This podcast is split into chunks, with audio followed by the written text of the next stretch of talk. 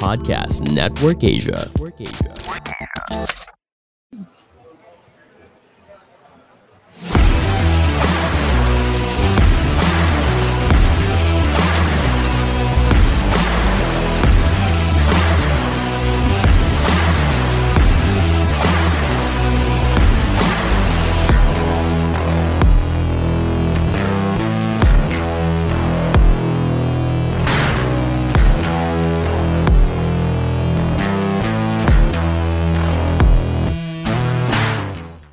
Ayun, nasa very special episode tayo ngayon ng Tunay na Rider.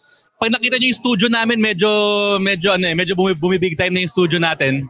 Pero kasama natin ngayon isang ano ulit yung title? Um, sales consultant. Sales consultant. sales consultant si Miss Lian for BMW Motorrad. Miss Lian, pwede pa kay kwento sa mga ating mga nanonood kung nasaan tayo ngayon?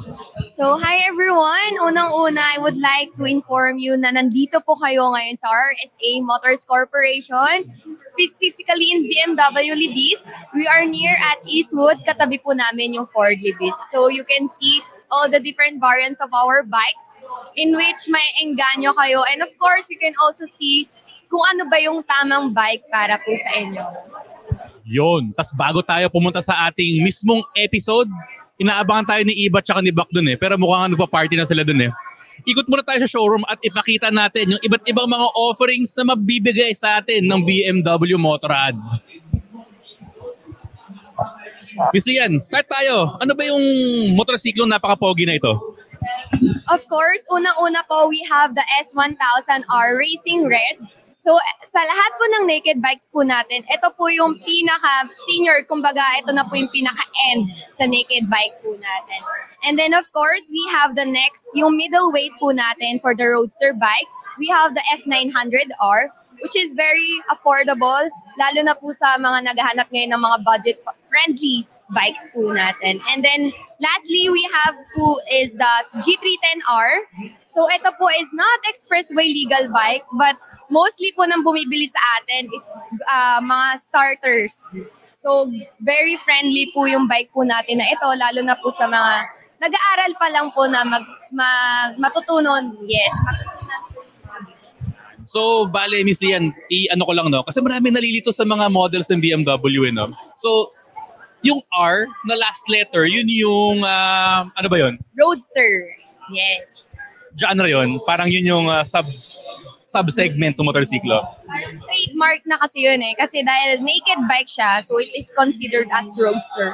So pag sinabi nating naked bike, medyo lean forward talaga siya ng order. Look, uh, talagang sporty look bike talaga siya.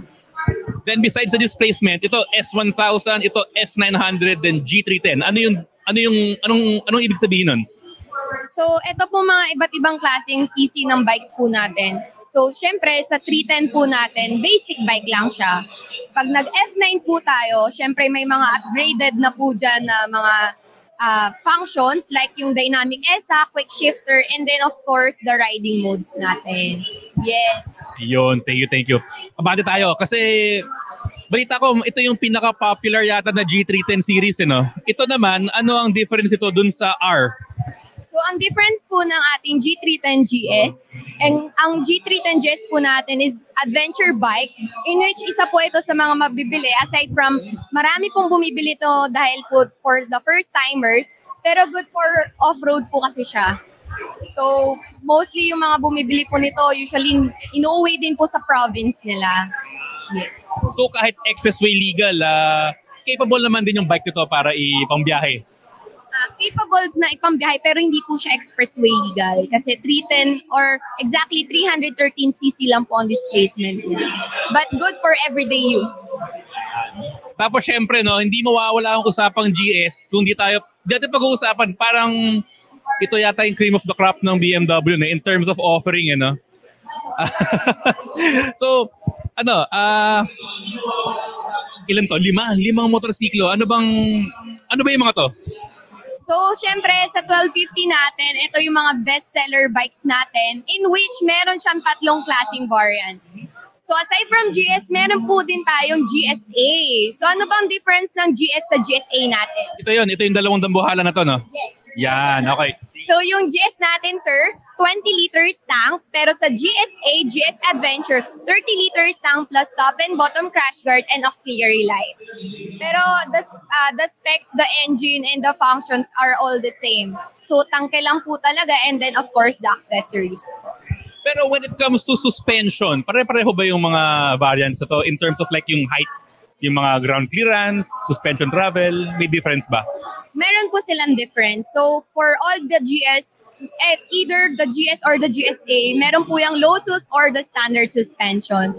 So, I highly suggest, syempre, uh, syempre, dahil nasa Philippines tayo, may iba't ibang height din po tayo. So, at didepende din po yan sa height po natin. Pero, ang kinaganda po kasi ng standard suspension natin is mas mahaba po yung travel ng suspension niya. Pero aside from that, we also have the, the, the dumping or the dynamic ESA na naka-built-in po sa bike po natin. And then aside from that, pwede pa po i-adjust. May deflip po yan sa ilalim. We have the low seat and the high seat as well. Ito yung dynamic ESA guys, napaka-high-tech ito. Ito yung tama ba? 40 times a second, nag-a-adjust? Actually, yun po yung uh, sinasabi ng iba. So, sobrang bilis po niya. Mararamdaman niyo siya pagka nakaupo na po kayo sa mismong bike.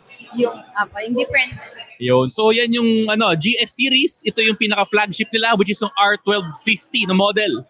Standard at GSA. Ano ba to? Rally ba to?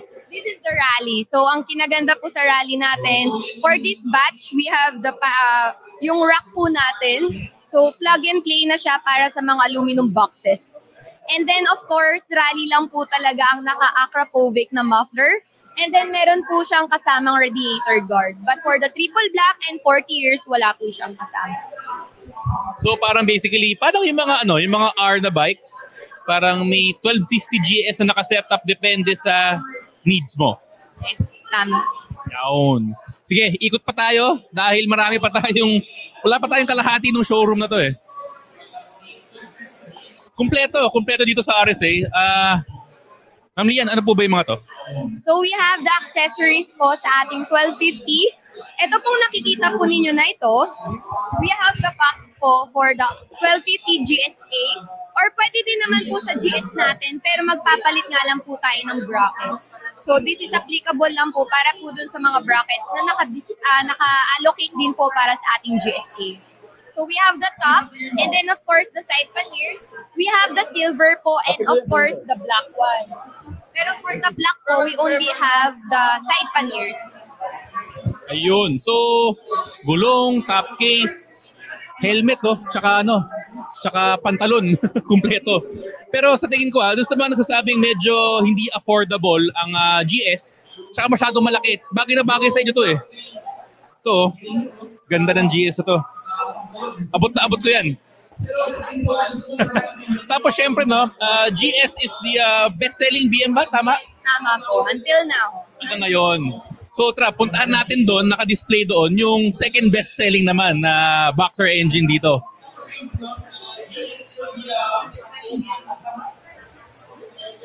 Si Mark pala.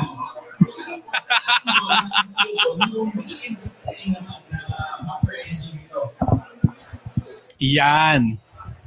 R90, hindi pwedeng usapang BM tas wala yung R90. Uh, tama ba? Ito yung second best selling bike after ng GS. Yes, totoo po. Actually, maraming marami pong Pilipino ngayon ang naghahanap na niyan.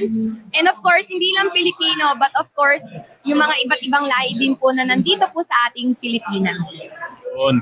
Pero syempre, di ba, lagi makukumpara syempre yung R90 sa GS.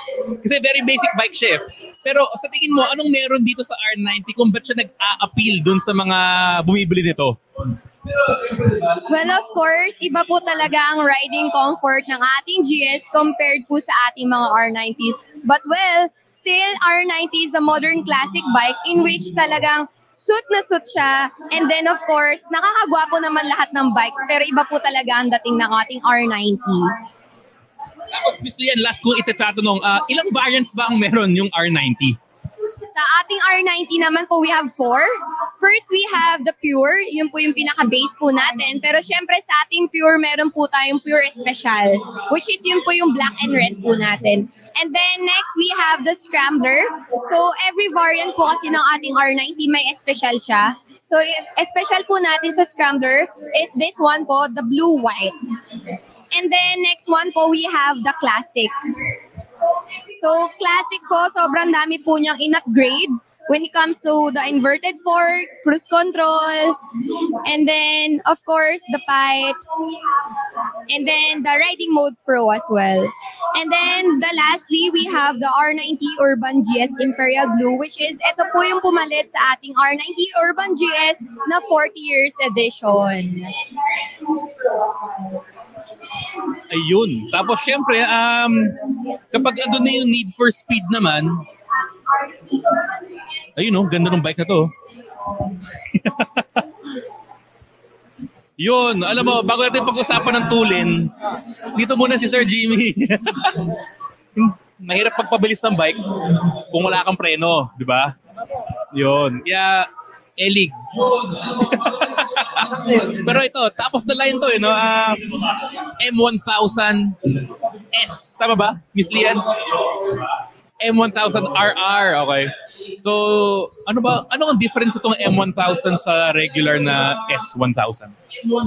So, unang-una, mas marami po siyang carbon parts. And then, of course, yung decals po niya is specifically designed for M1000 RR. So, may mga upgraded po siyang carbon parts like yung sa mga frames and then yung sa mga winglets. And then, of course, naka-gold chain po siya and seat and decals and everything else is uh, in in accordance of the M package. And then, of course, you have the Akrapovic muffler as well po. And then, sobrang kompleto na siya as in ready for racetrack. Yun. At yan. Thank you, Miss Lian. Sa aming ah, BMW showroom ah, tour. So, uh, tat tatakbo na ako dun sa ano ah, sa mesa natin. sa aming ah, BMW showroom ah, tour. So, Sige, uh, tatakbo na ako sa ano ah, sa.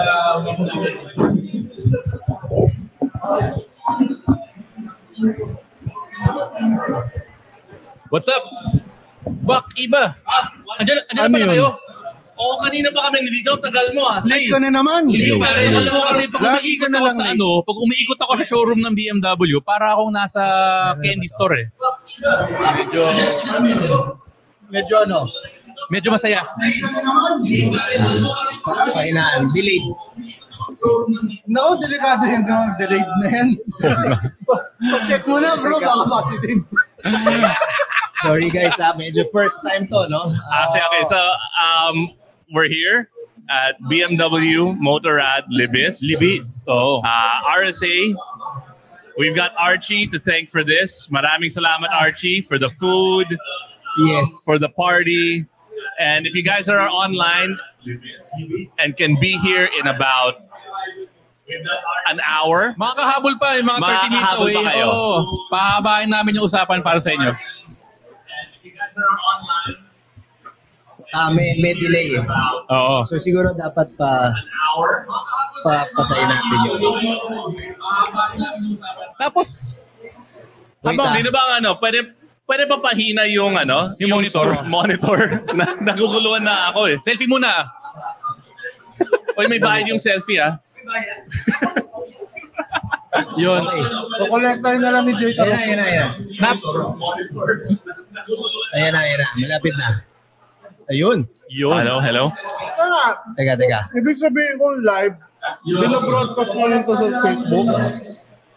Swallow your food Ayan, first. okay na. go, go. all Okay right. na, okay na. Um, all right. Again, so thank you. Um, this is our first live stream um, na on this level. Yeah. Uh, this is crazy. Archie invited like 90% of our 105 tunay na rider guests. Yun. At saka, teka lang, i-interview natin lahat isa-isa to. Yes. So, Dami naman. oh, hanggang... Nandito Si si... Jason! Asan Wait, si wait, sandali. Si Pao. Yes. Paolo Abrera is here. Paolo Abrera. Wait, wait, wait. Welcome ko muna sila. Uh, Hi everyone. Welcome to RSA Motors uh, showroom here in Libis. So, uh, first time nga to, gaya na sinabi ni Iba. So, nag-invite tayo ng mga guests, of course, to see the bikes, to have fun, to eat food, and of course, to drink soft, to drink uh, soda. soda. Yon, yon. Coffee coffee. Only soda, only coffee, So, only water. Hi, Miss Abby Perez.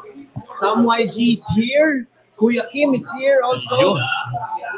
So yung mga nanonood, pwede Tom Cruise is here. Tom Cruise. I saw Tom Cruise Tom there. Mark Tom is Cruise. here. Mark, of course. Sino pa? Marami. Dami, And andyan then yung mga Toto nandyan, no? Toto. Coach. Socrates, nandyan. Jason, ang dami. Or si Luisa, nandito. Luisa, marketing of uh, Si RSA Tito Motors. Bichara nandyan. Miguel Bichara. Oh yeah, we've got uh, no clubs here. We've got Club 200. We've got At At. Uh, who, are- who else did you invite? PK. Club PK. Ride 90 is here. Also. Ride 90. Club 90. Alam mo, ang saya nito ha, kasi pandemic, ang tagal nating nakulong sa loob ng bahay. First time, so parang nakakawala lahat. So, yeah. Club Pegasus nandito rin. Hindi ko alam yung club na yun. Anong club yun? Motorcycle club din, bro. Yung alam ko lang yung ano, Adonis Adonis Motorcycle Club. Ah, yun. Ano yun? Anong topic nyo ngayon? Anong tap? Ano? Anong gagawin natin? Tatawakin ko na lang yung... Hatak lang tayo. First, uh, siguro kailangan tawag may mga tatawagin tayong clubs because they have some few announcements. Andito ang atat. Yes, andito ang atat. Eh, wait, sandali, sandali. Nakikiusap muna. Uh, If we can get Paulo, kasi maaga magigising yan eh. Paulo Abrera. Oo, Paulo ma, ma, ma, Ma, ma- morning show. Oh, mag-workout pa si. Paulo, Paulo. Paulo. Paulo, paging Paulo. Paging Paulo Abrera. Polo dyan. Pau. Sige, dito, dito. Yun ang ating first Ah, guest. Excuse me, exit lang ako. Tatawagin ko iba. Pumasok ka na, Jolly, para hindi sila mahirapan. Grabe. Pinahirapan mo pa yung guest. Alam mo, ito yung bagong studio namin. I hope you guys like it. Uh, we'll use we'll be shooting here every show, Oo. pero we'll be kicked out next show. Yun, oh. Ah, kaya pasensya na sa mga nanonood ngayon, medyo magulo. Kasi sa totoo lang, hindi pa namin alam ginagawa namin eh. But but we've got a pro here, Yun, ito may pro Paolo. dito. Na-pressure naman ako bigla. Cabrera, um, to help teach us how to do this. Okay, uh, where shall we begin? Medyo malaking bagay sa plato. paano yun. nga ba to? Paano nga ba to? No idea. Not Uh, well thought out. You know, honestly, my, I think I'm at my best when you guys do your thing and I simply just react to what you guys are doing. Alright. and I gotta say, you know, over over all of your episodes na na, na napanood ko, it's always a lot of fun to hang out with you guys. Yun. Pero mas masaya ngayon. Bakit? Kasi may BMW. Mismo. Oo. Ano ba yun? Oo. Ay na, bias, bias. Bias, bias, BMW lang. Bias, bias ka rin? BMW bias ka ba? Ne- Nedge. Explain your bias. No, no, no, no. Honestly, Why, why are you biased towards BMWs? you know, I've, I've, uh, I think we all love bikes, diba? And I've had a number of them in my garage. And honestly, the the GS has always been my unicorn bike. Oo Yun. nga, lahat ng video mo naka-GS ka. Bakit? When I finally achieved the uh, the unicorn bike, medyo I started to note na parang hindi na ako sumasampa sa iba kong mga bike. At medyo namamatay na ako ng baterya sa iba kong mga bike. And it just became obvious to me that I had a preference and um, I just stuck with it. Medyo minahal ko ang GS uh, Mhm. and uh, other bikes in the BMW lineup. But it's just something na took me a while to get there. But uh, now that I'm here, There's no turning back. there's no turning back. I Yeah. agree. The GS, I've had multiple GSs. Okay. So mag-umpisa, nag-umpisa ako sa 650, then I had another 650, then I got a Dakar 650, Okay. and then a The bike GS ba o ako. Dakar? Linawin lang natin. Ano ba yung show natin? Dakar or the bike? Next. Tagal? Tagal ng next. Tagal, tagal ng, tagal ng pick. Ganito ba talaga mga kasama mo, Brad? Unfortunately. uh, Ah, oh, ito, Samuel Lee. Sub, sub, sub. Tag, tag, tag.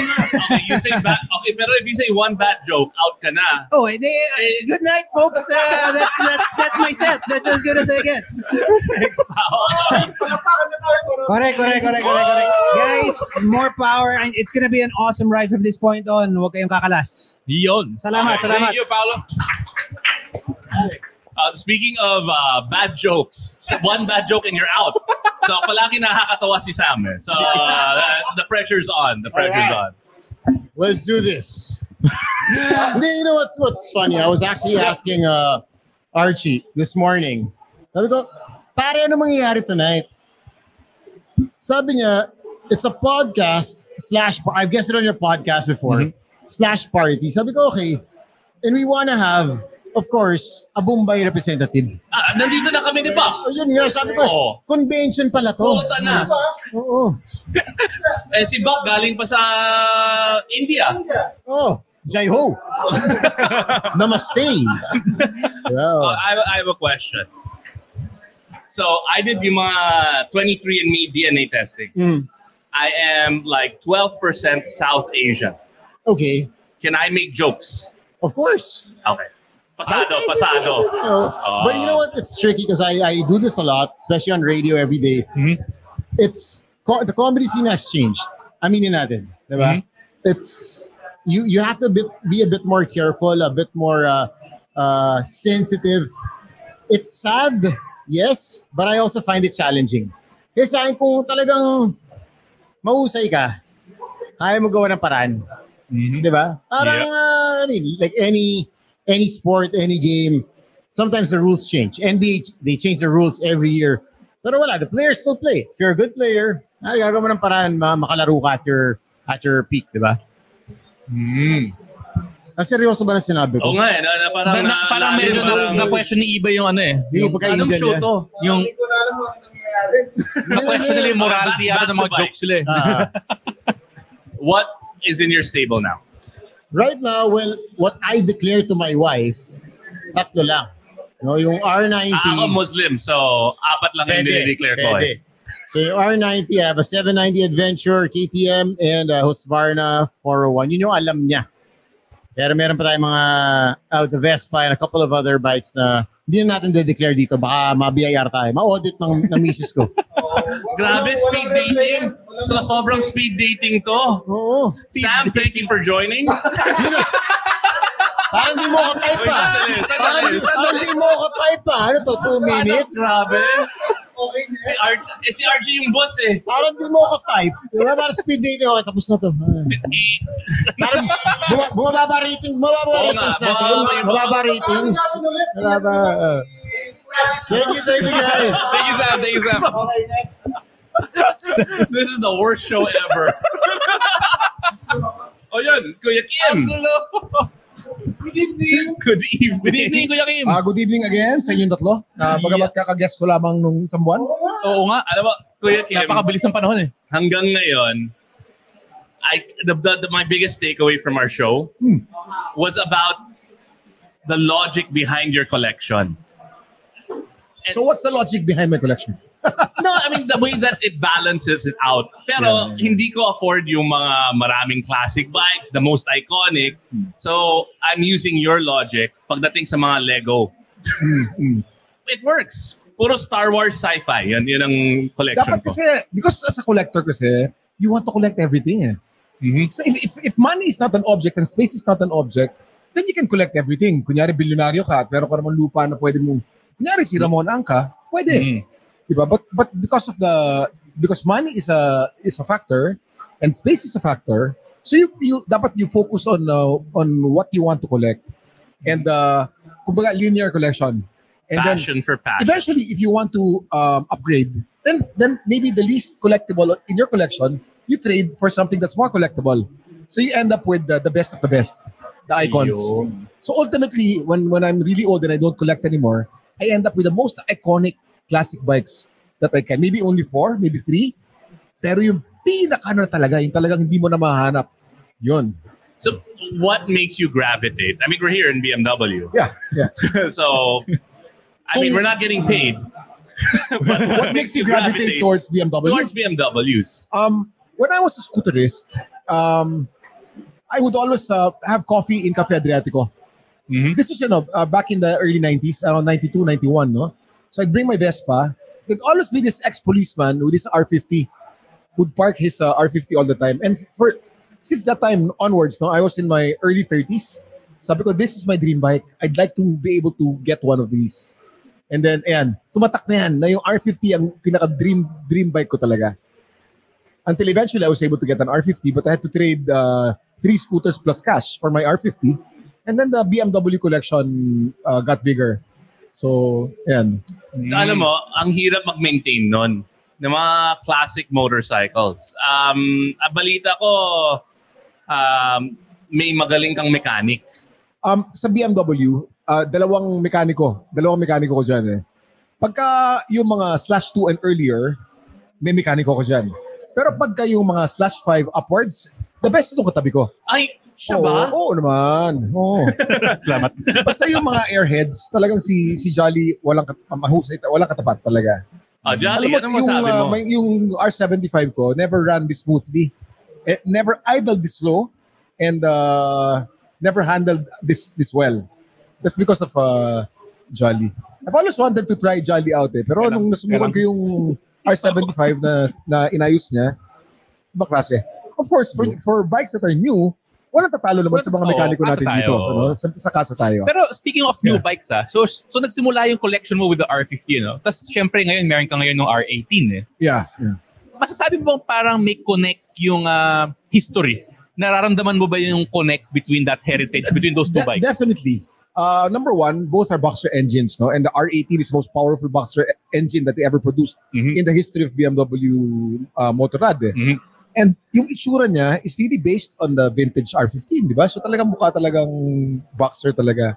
That's why nga, um, the tendency for some R18 owners is to upgrade and to uh, fix up their R18. Eventually, it looks like a Harley Davidson. They're missing the point. You know, Okay, the, the, yeah, the R18 is supposed to look like a vintage boxer BMW. So Mhm. I I I upgraded my R18 to make it look more old, Mm. keeping keeping uh, in Mm. touch, keeping uh, uh, the character and the, the spirit of the R18 why it was made in the first place. So Ayun. So, I, I have a question Mukha before we've got uh, Atat coming in. Oh, si Jay Tarok. Oh, nandito na. Jay, Jay. Mamaya na yan, pagintayin natin Ay, late eh. sorry, wait sandali. ah. JJ, pakita mo yung singsing mo. Ang ganda ng mga singsing natin, oh. Ay, grabe. Ay, ah, maganda loser. talaga yan. No? The best yan. Wala ka sing Wala kang 13 lucky Akala ko, akala ko okay ka na eh. Dito sa meron ako dito. Alright, before before we, we call in uh, Atat, um, what's your take on modern classics? No, I- they're good. No, there are good modern classics and there are bad modern classics, no? So as far as BMW is concerned, the modern classic that I have, the R18, it's a keeper. I, I, I will I will grow old with it. I will never sell it because I think it's a keeper. And the fact that BMW itself evolved the R18 and uh, has Transcontinental now, has the Classic now, the first edition is even more collectible. Mhm. So I agree. I mean, they BMW does modern classics right. I mean, parang if you look at even the, I mean, the R18 is on the top of the, ano, diba? But you, you look at the R90. the, R, That the is R90 as uh, well, yeah. an awesome bike. Yeah. All right. Thank you. Okay, guys, Kim. nice to see you again. Speed dating Yeah. on Tunay na Rider at BMW Motorrad. Kapag sawa na yung mga followers nyo sa akin, palagi akong guest niya.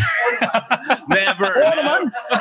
Sabi mo oo naman. Kaya ayaw ko mag-joke dito para mabubuto ko eh. Okay na, inaano na. Okay, guys, thank you, sa thank you. Thank you. Archie. Thank you, Kuya Kim. Oh, naatag na. All right. Nahihilo na ako. Bak, ikaw na. Pasok, atat. Kaya na ni Johnny yan. Usog ako, uusog ako. Oh, kumain na lang tayo. Jolly, ikaw na bahala. Game. Ikaw na. Pasa mo na yung mic. Ito. Dito ka, Johnny. Dito ka, Johnny. Saan ako? Ano na ako? Bagit na ako ah. All right. Uh, Hello. another tunay na rider of the week. Nandito si Jevis and Friends. AKA Hello. Atat. Atat and MC. Friends. Iniwan na tayo ni Buck, oh. Tumakas. Bak, saka pupunta. Buck, kunin mo ako tubig. Buck, Buck, water. At saka donut. Sa mga hindi pupunta dito, Miss Spaghetti. Ito pong kasama ko, presidente namin sa ATAT, si Charlie Carlos, President Charlie Carlos, and Vice President Paulo Alabado. Paolo Alabado, aka Atat Sugar. ATAT Sugar. Atat sugar. Ba't, ba't atat sugar? Mataas ang sugar. Nagkaroon kami ng logo Pag mo eh. nagra-ride, lumalabas yung taas ng sugar, kaya naging ATAT Sugar. Nagkaroon ng blood testing actually ah. Sugar testing. Ako yung Talaga? pinakamataas eh. So, speaking of ano, mga atat, puro mga titos of atat, yung mga, actually lolos na of atat, yung mga tropa ko eh. Sila Hindi Teddy Lim, naman. sila Fast Eddie. Hindi kami nagsabi ng lolo ah. Hindi na, Si iba po lahat yun. hindi na Fast Eddie yung tawag namin sa kanya, Loud Eddie eh. All right. Um, yeah, so tell us about Atat. Ito, si Press Charlie Press Carlos. Charlie, oo. Uh, Atat started way back 2002. And then uh, we're going to celebrate our 20th anniversary. This coming September 30. So, 20th anniversary. Sila sila Loud Eddie. Re- At retired na, retired na. Were they the were they like the first batch? No, Or no, no. May mas nauna pa sa kanila. May mas matanda pa? Meron. Si, si Kuya Teddy, si Kuya Teddy. Atat Emilio. 2002.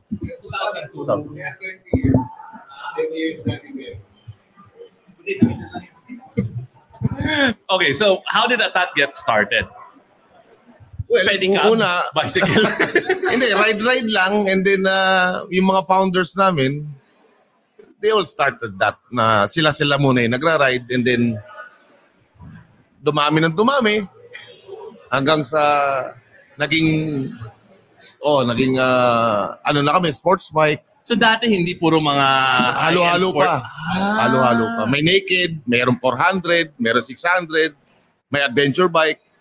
So ngayon, uh, medyo nag ano na nag uh, evolve yung grupo. Oh, most of us talagang naka sports bike. What kind of sports bikes are you guys biased BM, to now? Ducati. Oh, BM Ducati. Okay. Yeah. Ah, that's why nandito pala kayo. Yes. Uy, may kwento ako tungkol sa atat. Oh. First time ko silang nakita sa Shell. Shell. Oh. Pinagtulak ko kasi nawalan ng baterya yung motor ko. Ikaw pala yun. Oo, oh, yun. At least Di ba matulungan kami. matulungin kami? Oo. Yun ang important. No, actually, no, actually, what I every time nag-ride kami with with with Atat, and then slow kami, hindi kami Atat level. Pinapagalitan kami kasi wala kaming discipline.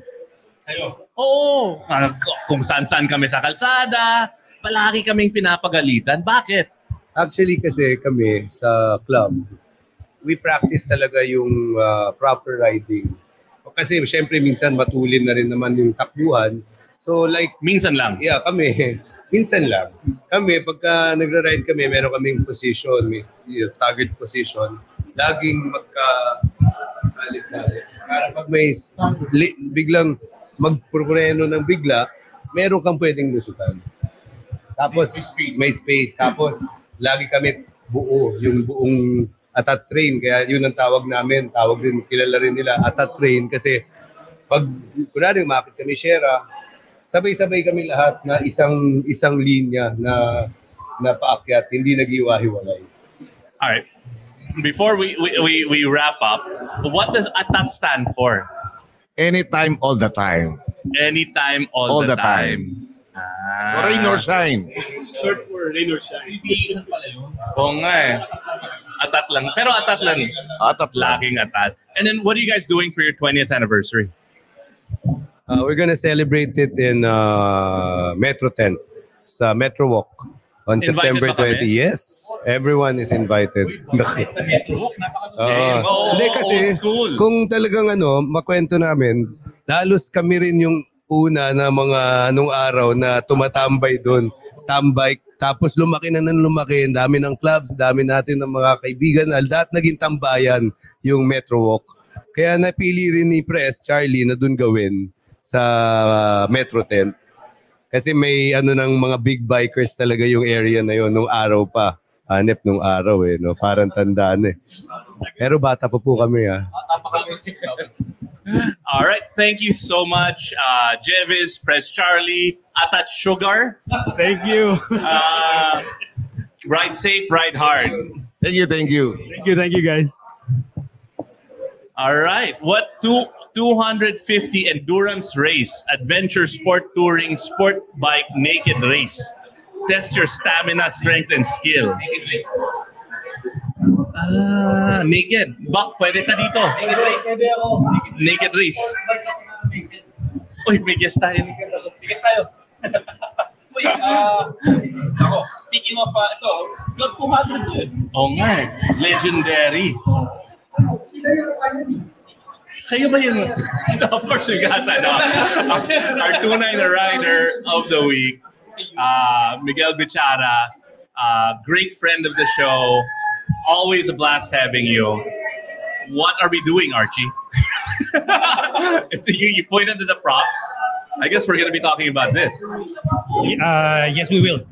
We'll be uh, introducing our uh, upcoming endurance race. Okay, it's a relay. It's endurance uh, relay race this coming Feb 2023. It'll be a mixture of uh, adventure bikes and uh, sport bikes. So we'll have uh, uh, adventure sport touring bikes and uh, sport bikes and uh, Sport naked, naked. sport naked bikes. That's awesome. That I mean, so are there other rules? Because I've never. Has this been done anywhere else? Uh, to answer that question, sir. Sorry. Yeah, May hi. we- I, I would I'm- like I'm to introduce uh, our members here. Uh, on the panel, we have uh, President Bob Unson. Uh, he's our president of our Club 200. And uh, our founding chairman, our founding member before and chairman, uh, Dr. Patrick De Leon. So, and our founding, uh, one of our founding uh, members also, Mr. Uh, Red Romero, Regis Romero, the uh, fourth. Wow. So uh, this is this is. It, I feel so professional now having you guys here. Okay, Oh, uh, Iba, to continue. Basically, the, the concept of relay racing uh, was started in the US under the what you call the N N2 WERA uh, uh, organization. They revived endurance racing in the US, and it's basically an entry level uh, endurance racing where you have uh, basically a relay of, of uh, two to three bikes. The reason for this is basically uh, to for safety. Okay. Um, at the onset of, of uh, when we conceptualized this race, several questions were, were uh, raised with us by the race uh, officials of, of uh, I mean, uh, Clark International Speedway about flashpoint. Because at a certain temperature, uh, fuel vapor can can uh, ignite. The other thing is uh, Pirelli was saying that uh, there's no data on on on a single bike on a racetrack that's going over uh, 25 laps. So having said that, uh, you will have the need to change tires and basically refuel with the fuel bladder, which we don't have in the country right now. I mean, the endurance race is practically at its infancy here. Yeah, yeah. So, so they've started with cars. Uh, the racetrack owner has been uh, very supportive with us because they they want uh, they want us to develop or not develop, maybe init- initiate uh, endurance racing for motorcycles. So with this in mind and having that pattern, we we came up with a three bike, three rider relay so that no bike will go over 17 laps and basically no bike will have to refuel. Uh, the other the other objective we want to uh, convey with, with everybody with, with the riding community at large is basically we want to start modest and basically get the riding community involved also so that basically, the adventure race was really designed for uh, the clubs in general, you know, so that uh, we, we can have a, a community, I mean, riding community event where, where you will have uh, basically uh, an event that will foster friendship and camaraderie. So that's on the second race, it will be the, the Pirelli Cup riders, which will be composing of the sport bike and sport naked. So basically, we wanted to balance everything also, so that it's not not purely racing. It, it's also uh, we wanted to come up with a motorcycle day that will foster friendship and camaraderie as well as sport riding that will develop you know the riding community at large Galing. So basically kasi, the type of bike you have kind of dictates who you hang out with. Correct. And what you're doing here is cross-pollinating. Medyo halo-halo Exactly. na pero. Correct. Yeah, that's what we're planning. May, may Harley ba dyan? Uh, walang cruiser so far. Walang cruiser. I guess because of the actual design of the bike, that it might uh, when you take the corners, it might scrape. You scrape easily on lower bikes.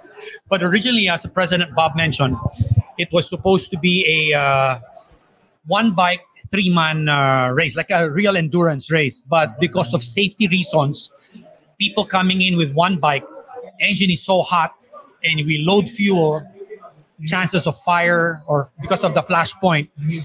And, and at saka naman, sino naman mag, ikaw naman may bike, tapos tayong tatlo, gagamitin namin yung bike mo, lalaspagin namin ang bike mo. So parang we, they didn't like, we, ha- we got some feedback mm, some people won't like that idea. So what we decided is a three bike team. Three rider, three bike team, one transponder. So when one guy comes in, you transfer the transponder to the next guy, the next guy goes out. But there's a catch. So that's the kind of baton that you're passing. Yes. Correct. That's the baton you're passing is the transponder. Now, it's 50 laps, as what President Bob said. 200 kilometers distance in CIS, a little bit over 200 is about 50 laps. So, if the three of you will do, supposed to do 50 laps total, if you do eight laps and you come in, the rest of the other two guys have to do the remaining uh, 32 laps or 42 laps. Equally within yourselves. well there, there will be a limit on the There's- yeah, no because of the- there's I a mean, maximum the and minimum yeah.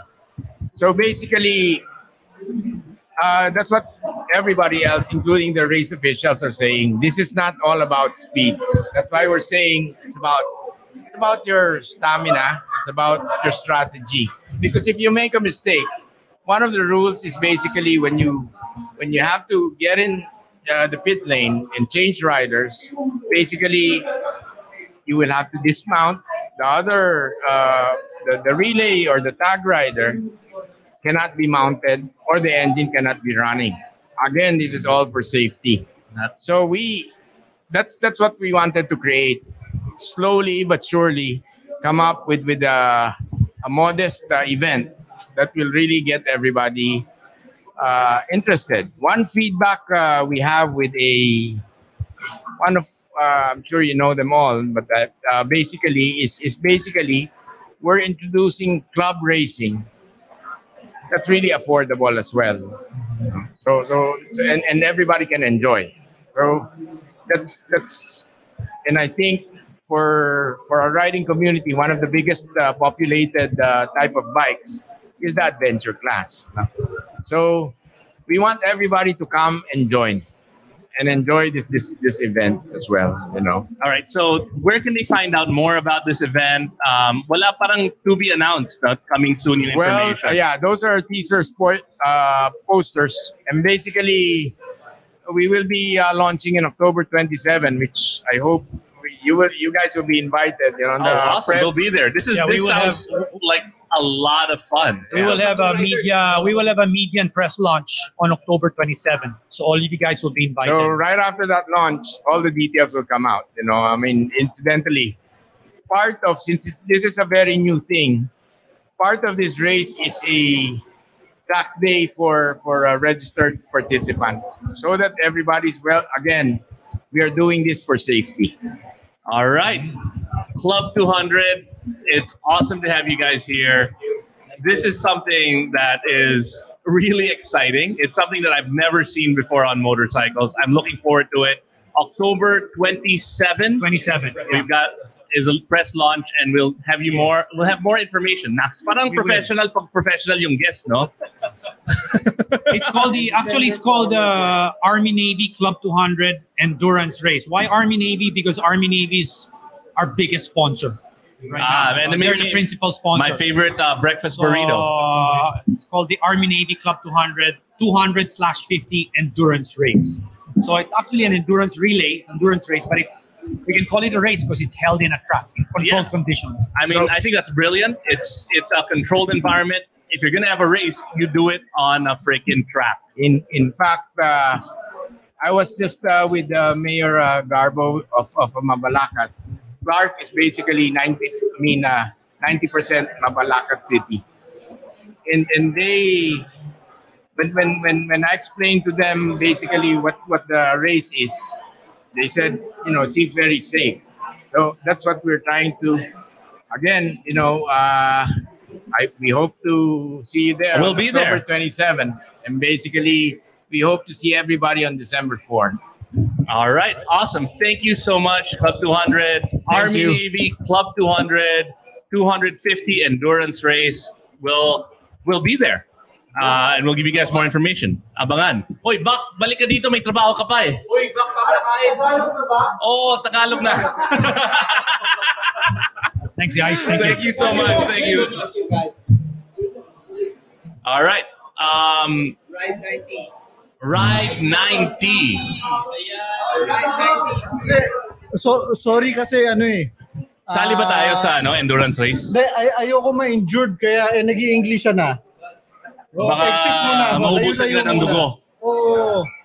So, ito, may mga ano, Ride 90. Ride 90. Ano kaya yung motor nila? Baka GS? GS? No, no, GS? R90. R90, R90. Yeah, Ah. S9000. S9000 RT. Uh, yeah. Hello, Johnny. Hello, everyone. Uh, hello, everyone. Uh, my name is Dino. Beside me is Stephen. We are Ride 90.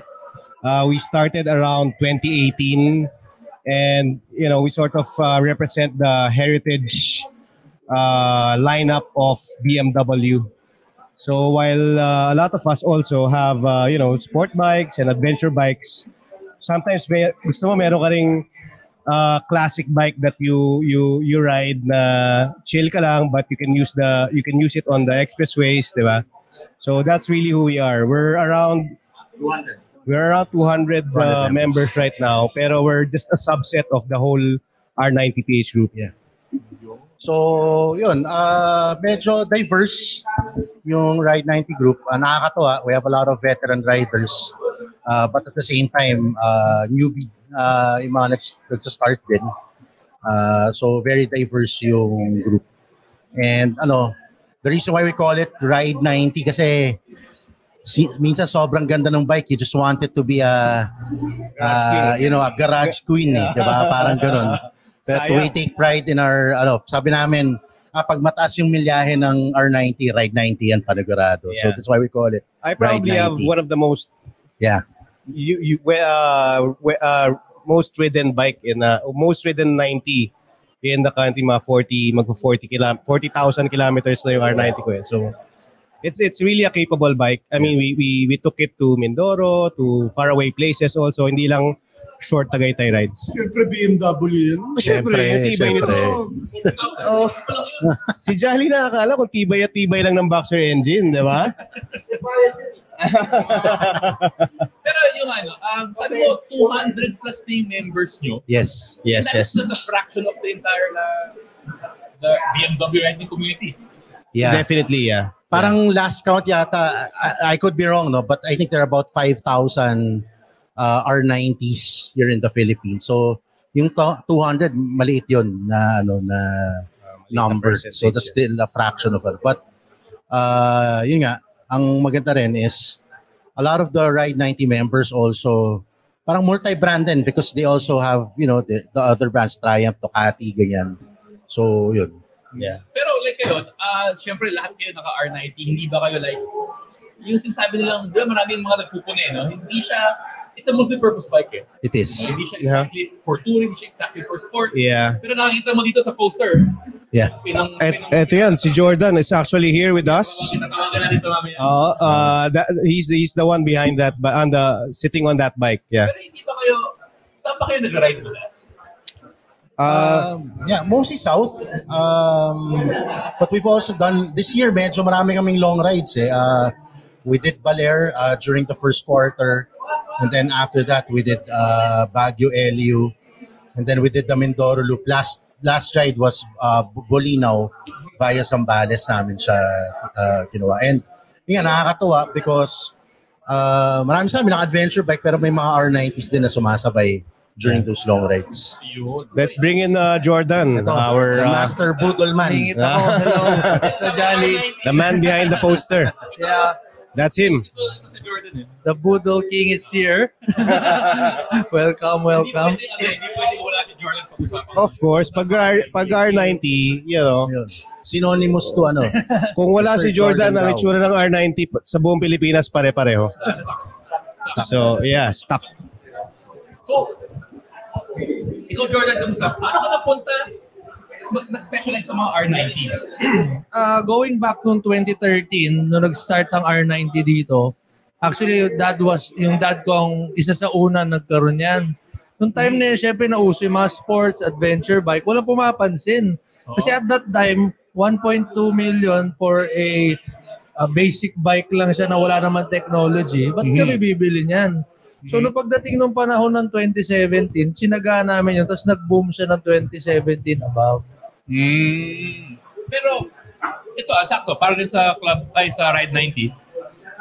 Di ba? Ang tagal nun ah, 2013 to 2017. Oo. Ano nangyari between those times? So bakit nag-boom itong retro bike?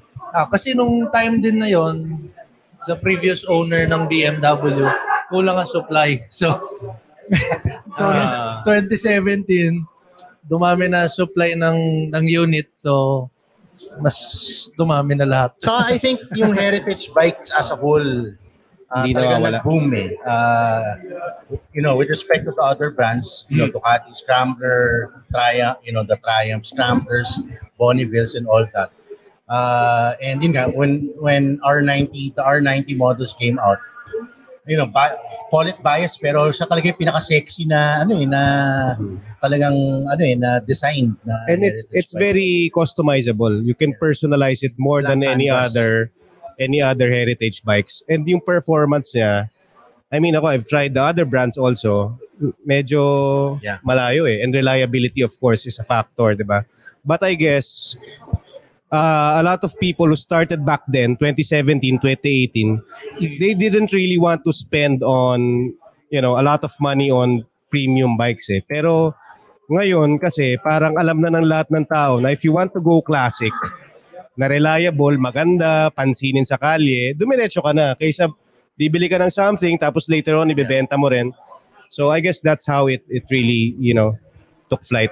Mas, it, ito yung problem din, no? Kasi if you look at the specs, ah, compare, comparing the R90 in particular to other bikes of its class, medyo hindi siya masyadong appealing, eh, di ba? Pero malalagay mo ba sa salita kung ano yung meron yung R90 na hindi malalagay doon sa papel? Heritage. Heritage. Collection. Yeah. Ah, long term. Pwedeng ipamana sa mga anak na kahit 50 years from now, yan pa rin siya. Yun ang pagkakaiba niya. Yun. Parang siya yung mga R50 nung generation dati, ngayon yung R90, siya yung magiging generation natin na maging R50. Right. I think the engine also, the configuration of the engine, it's very uh, distinguishable from other bikes. May mga iba na dahil medyo slim yung profile niya, it could look like any other classic bike na not necessarily European made. Yeah. 'Di ba? Ang boxer engine ng BMW, it, it stands out eh. Unless Ural comes with another, it revives their boxer engine, di baka may kompetensya tayo. Pero, I mean, objectively, I think it's really a standout. Looks and everything. Performance also. Mm. Actually, ang ganda nung pagkasabi mo, may naalala kasi ako eh. Kasi nung, di ba nung 80s, parang ah, sabi nila, BMW was trying to phase out na the boxer. Kasi talagang hindi na kaya tupat to sa inline 4 eh. Yeah. Pero yun nga, so they persevered, di ba? Three, four decades, tapos ngayon, patok. Sila yung top. Sila na yung top. Yeah. Oo. Jordan, sa mga nanonood pala, Yeah. ah, Unit Garage, saan mahahanap at tuwing kailan bukas? Yeah, uh, shop ko is 68 Moto Zentrum kasi Unit Garage is a brand uh, made in Italy. Para hindi na mag-confuse yung tao. 68 Moto Zentrum. Yan. Moto Zentrum. Tapos ito na yung mga hawak kong brands. Yan. Open kami Monday to Saturdays uh, from 10 a.m. to 7 p.m. Yan. Yun, thank you. Ride 90, may mga ano ba kayo? May mga... Paano kapag may R90 ang isang nanonood tas gustong sumali? Well, uh, I think they, we have a Facebook page. Uh, just look for it, Ride 90. Uh, so they can start joining there. And then if they wish to join us in the rides, I think it's best that they join us via the Viber group. Ano lang, PM, ma- medyo busy din naman kami doon sa Facebook page na yon.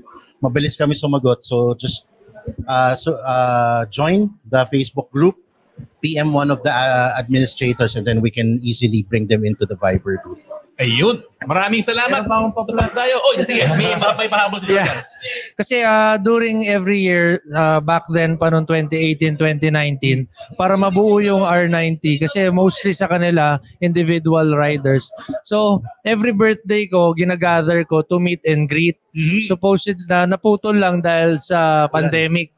And then supposedly no September 8 is my birthday talaga. Gagawin ko sana last Sunday, September uh, 11, which is 150 participants ng R18 and R18 na mag enjoy sa Tipsy Pig Quezon City. So, in-invite ko ulit lahat. Minove ko yung schedule sa October 2. So, yung mga naka-R18 and R90, please go to Tipsy Pig Quezon City. Uh, bring your bikes and uh, para magkakilala tayo lahat. Lalo na yung mga single individual riders dyan na nahihiya. Sama kayo sa amin. Andito Ride 90 tsaka kami. Sponsored din ng BMW para magkakasama tayo lahat. Ayun. Ayos. Thank you, Exciting Jolly. yan, exciting. Sige, thank, Thank you. you for thank, you. Thank you also to BMW Motorrad no, for having us. Salamat sa Thank you. Thank you, thank you, sir. Thank you. Ito, ang ating susunod na guest ay parating na. Hindi na kailangan ng intro yung ating next guest eh. At saka yung mga co-hosts ko nawawala. Ayan, ano na? Jay Barut Show na. Ride Radio ba to? Ride Radio. Bakit nandito si Charlie? Ride, Ayan na, ride, Jay Tarok ride. show na. Jay Tarok.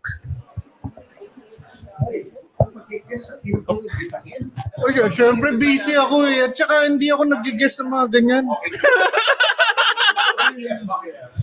oh, that's yung manager ko na lang mag ano. Sa, si manager di ba ako si Mark? Si Mark Sung. Mark Sung yung manager niyan. Um, mag-schedule na lang. Kasi I cannot handle my own schedule. Teka, kaninong telepono to? Akin yan. Kunin yan. May bagong phone na tayo. Akin yan. Oo, live. Oo, naka-air tayo ngayon. Hmm. So, Jay, ang ganda na pro na pro na kami. Multicam setup. Yeah, siguro na yan, dinig naman kayo ng mga nanonood ng tunay na rider, di ba? November 5 and 6, no? Yung Oh, yan. November Heritage. 5, November 6, uh, Moto Heritage, Philippine Moto Heritage Weekend 2022 sa Metro 10. sa Metro 10. And uh, I think we're going to be there. Tunay na Rider is going to be there. We're going to be live streaming similar to this, hopefully better. Well, May yun, mga- I'm sure sa stage to gagawin yan and uh, of course meron tayong mga bisita doon na iba pa. No, aside from tunay na rider, marami pa tayong aabangan na magsasalita. Di ba? Yep, yep. Aside from the motorcycles na gusto nga namin doon. Anong gusto natin, Jolly? Parang motorcycle museum ang gawin. Basically, museum siya. So, Hmm. pag pumunta ka doon, makakita tayo ng mga Oo. motorsiklong hindi basta-basta nakikita. Hindi, Oo. wala sa uso. Di ba? Hindi Oo. kailangan Oo. uso. Oo. May mga papel ba yan? May, meron. meron. meron. Kailangan may papel. Oo. Oo, Legal kasi- tayo dito, kasi no? Okay, na, na, actually, if it's a museum type piece, you don't, hindi mo kailangan ng papel. Oh, hindi So, naman. i-display mo lang, di ba? gamitin. Oo. Lalo na kung wala ka naman inimbita ng HPG. Ah, si Boss Nico pupunta yata galing Krama. Eh, pero hindi naman HPG yan. Ano yan ah? Ah, parang CSI, di ba? Mas malala. Mas malala. Mas malala. lumang palagi ko, merong lumang BMW malamang na makikita yung mga kababayan natin ang pupunta sa... Question, ba't ang daming lumang BMW dito? Well, nagkaroon... Jolly, iba, Han Manila, di ba? Nagkalo- Oo, nagkaroon ng distributor. 50s and above, Han Manila, tayo lang yung may distributor ng BMW sa region ng mundo na to, nung panahon na yun. Ilang taon ba yan? Ilang Ang taon? Han? Ang Han. Ah, after the war, so mga 50s hanggang 50s. 90s, hanggang early 2000s. Mga buhay ang Han Manila. Then sila nagdi-distribute ng mga ano, Lambretta, Vespa, NSU, BMW, Laverda, halos parang basta European. Ay, ay, si Han. Speaking of Han, Han, halika dito, Han. Kayong dalawang Han, Han and Han, dito kayo. Han Manila to, Han Manila. Oh, Han, Han, Han QC. Han QC. Oh, ay, hindi kayo pwede tumakas. Uy, couple shirts ah. Oo. Hello. Sarap pala ng remote broadcast kayo at live yung ginagawa ito. Oo nga, Jay. Alam mo, dapat ginagawa din natin to eh. Pwede. Ibang level to, ibang level. Oh. Tapos syempre, hindi pwedeng mawala ang usapang BMW. Nawala si Raymond tsaka si. Malu Gabriel. Nasa loob mismo ng BMW, di ba? Oo. Guys, check nyo muna yung mga microphone nyo. ha? Hello. Kanina naka-off. Nadisgrasya tayo dun. Mic test. May naririnig ba kayong kababalaghan? Yung dalawa kong co-host, Uy! Iniwan ako. Uh, you might be wondering why we are wearing red. Buti, buti, buti nga pala nakadayo kayo. Hindi kami Ducatista. Joke lang. we attended an engagement party earlier. Ah, Kaya, yes. kaya ba naka-red? Yeah, yes. Live yan. Thank you for inviting us here. sa Okay. Salamat sa pagdayo, Malu, Raymond. Thank you. Dito, Thank oo. you, thank you. Pero syempre, since nasa BM, since nasa BMW tayo ngayon, oh, nakikita ko lagi yung mga GSU eh, dun sa ano, Together We Ride. Kamusta? Paano ba nagsimula ito? Yung GS? Pwede rin, oo. Yung pagra-ride namin? Oo. Kasi syempre marami tayong mga viewers, nahihirapan, di ba? Yung mga pangarap nila, kasama nila mag-ride yung mga asawa nila, ganun nila. Pero kayo, you've been doing it for a long time. Ano ba ang sikreto sa pag... Ah, it started from ah na bumili siya ng motor na second hand na. Anong model 'yun? BMW 1150 RT. RT. Kasi gandang-ganda siya sa forma ng motor. Pero nung time na yon, that was like 2012 na. 2012. Ah, hindi pa siya marunong magmotor. Tinititigan niya ng matagal yung nabili niyang motor. Tapos, um, nanood lang siya ng YouTube. Yun na, dyan na nag-umpisa Doon na. na nag-umpisa. Sa YouTube. Oo, hindi siya nag-formal ah, lesson. Mm. Tapos, Ito, ah, speaking of formal lessons ah, kasi, di ba, like, may ganung generation of riders eh. Kasi wala pa naman dating mga Mel Aquino, wala pa mga Honda Safety Driving Center. Talagang parang basically school of hard knocks eh. Medyo, mat- medyo Darwinian theory of evolution, matira matibay sa kali. Eh, no?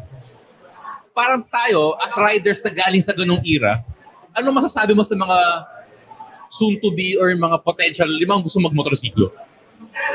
Ano eh, um, yung pagmumotor, sobrang sarap. Nakaka-addict. Ayun o, example ng mga Ito, addict. oh. addict ko.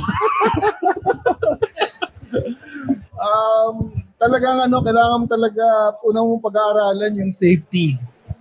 Pag sa pagmumotor, yun ang una namin talagang priority ni Malu. Kaya si Malu, when she started riding, one year, it took her one year para totally masabi na pwedeng pwede na siya. at saka nag-aral ako sa Honda School of Riding. And then riding time. Riding time. Yeah. Importante. Tapos, dati naka-back ride lang ako sa kanya. And then, I told him na, bili mo ako ng motor. Aba, binili naman ako. so, kailangan matuto ako magmotor. Babakride din ako sa'yo. Kasi papabili ako ng motor. ako na bumabakride sa kanya. Medyo magandang incentive yun ah, sa pag, uh, pag, pagmumotorsiklo. Well, anyway, Salamat sa Thank pagdayo you, thank sa aming tunay na rider BMW Special. At sana marami pang ganitong susunod na ano na event na bike night. I think this is a good idea. Bukas dito Kung rin merong Pwede. Hindi tayo wala na uuwi hanggat may interview namin lahat ng Oo. guests. eh. Oo. Pwede, pwede. Archie, sino sunod? Diba, maganda to ha. If you do this regularly, uh, like bike night, uh, kasi may breakfast ride na eh. Pero walang bike Si Jason. night uh, event tulad nito. May review. Si Ayun. Pwede tayo Mag-ano, pwede tayo iba mag-ano, mag uh, breakfast. Tunay na rider breakfast. Game, to TNR breakfast. Oh, nila. Almusal And then- yung boses namin ni ako, ni Iba, tsaka di ba? Another another lady rider. Ah. Selena. Oh, uh, Selena, please And grab a Selena. seat. And the, and the husband. Malu will interview you. Sir, sir. Hi, Selena. Uh, podcast. She's also a rider. She's a great rider. Okay, next na. ah. Thank you. And what's your name? Ay, Jolly pala. Si Jolly. Jolly Alarcon, nice to meet you. Hello. Uh, co-host ko si Iba, yung This is debate dun sa even. likod. This is even Yeah, that, like- that's on, that's on. Tapos yun yung, Oh yeah? What if I don't use yung it? camera. Hindi tayo maririnig.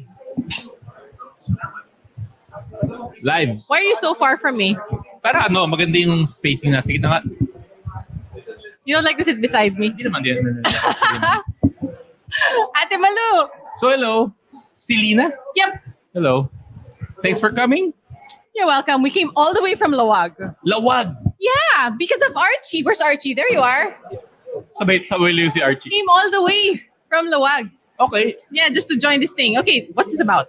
Hindi, kasi may mga events. Kasama natin Club 200. Okay. Atat. 20th anniversary. Are you in Club 200? Hindi. Uh, I'm with Red Beach. Okay. Tsaka tuloy na rider ngayon. Wait lang. Pupunta ka dito nakabike? No, I just broke my leg. What? Saan? Sa bike? On a horse. Hindi naman. On a horse. Yeah. But, buti naman. Uh, at least hindi sa bike. Yeah. Pero, I mean, how long have you been riding? Um, just about a year now. No, over a year. Two Okay. years. I Paano think. ka nagsimula? Paano? Like, paano napunta? oh, okay. Pandemic, Okay. right? Well, I've always wanted to ride bikes. Mhm.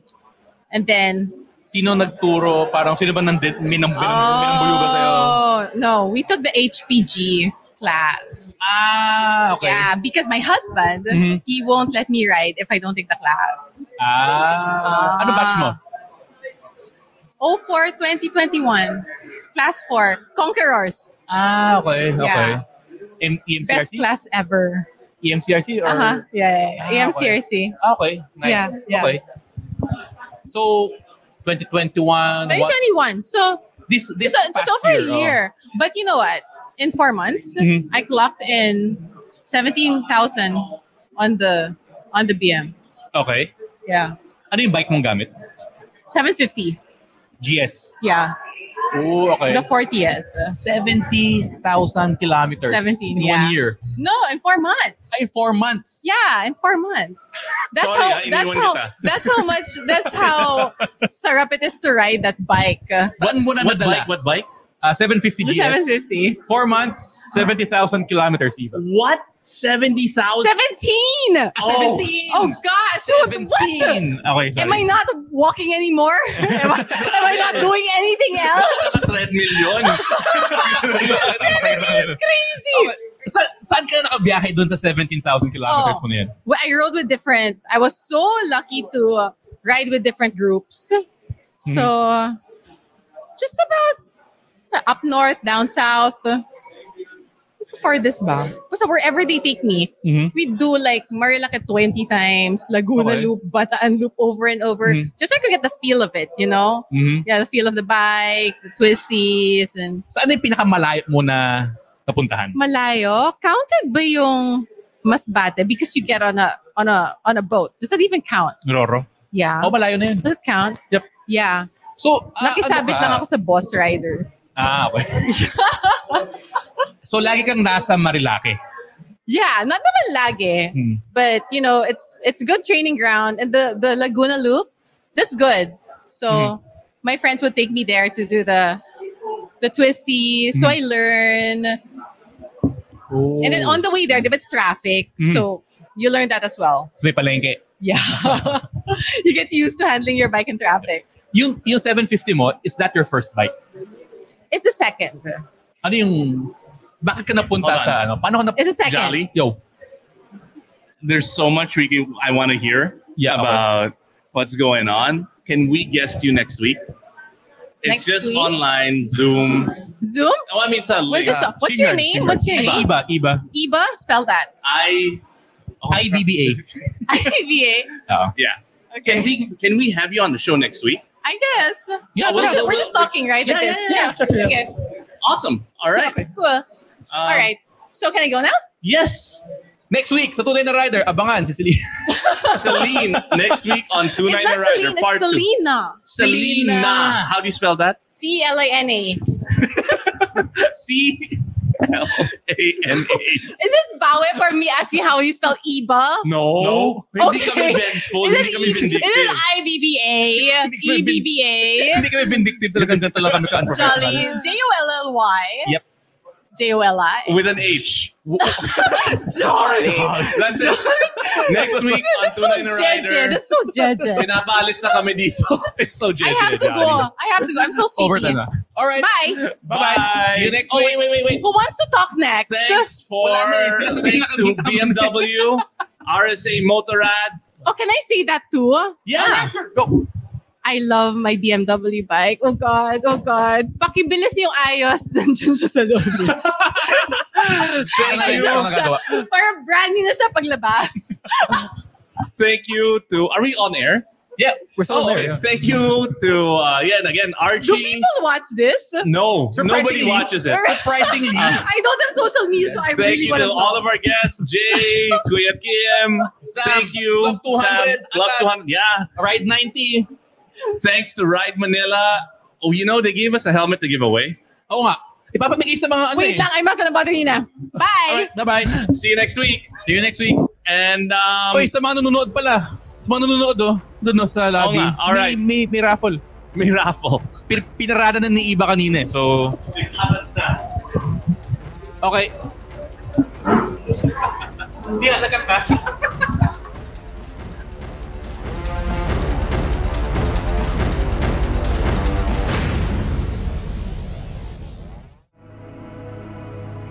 The views and opinions expressed by the podcast creators, hosts, and guests do not necessarily reflect the official policy and position of Podcast Network Asia, the hosts of the program, or other programs of the network. Any content provided by the people on the podcast are of their own opinion and are not intended to malign any religion, ethnic group, club, organization, company, individual, or anyone or anything.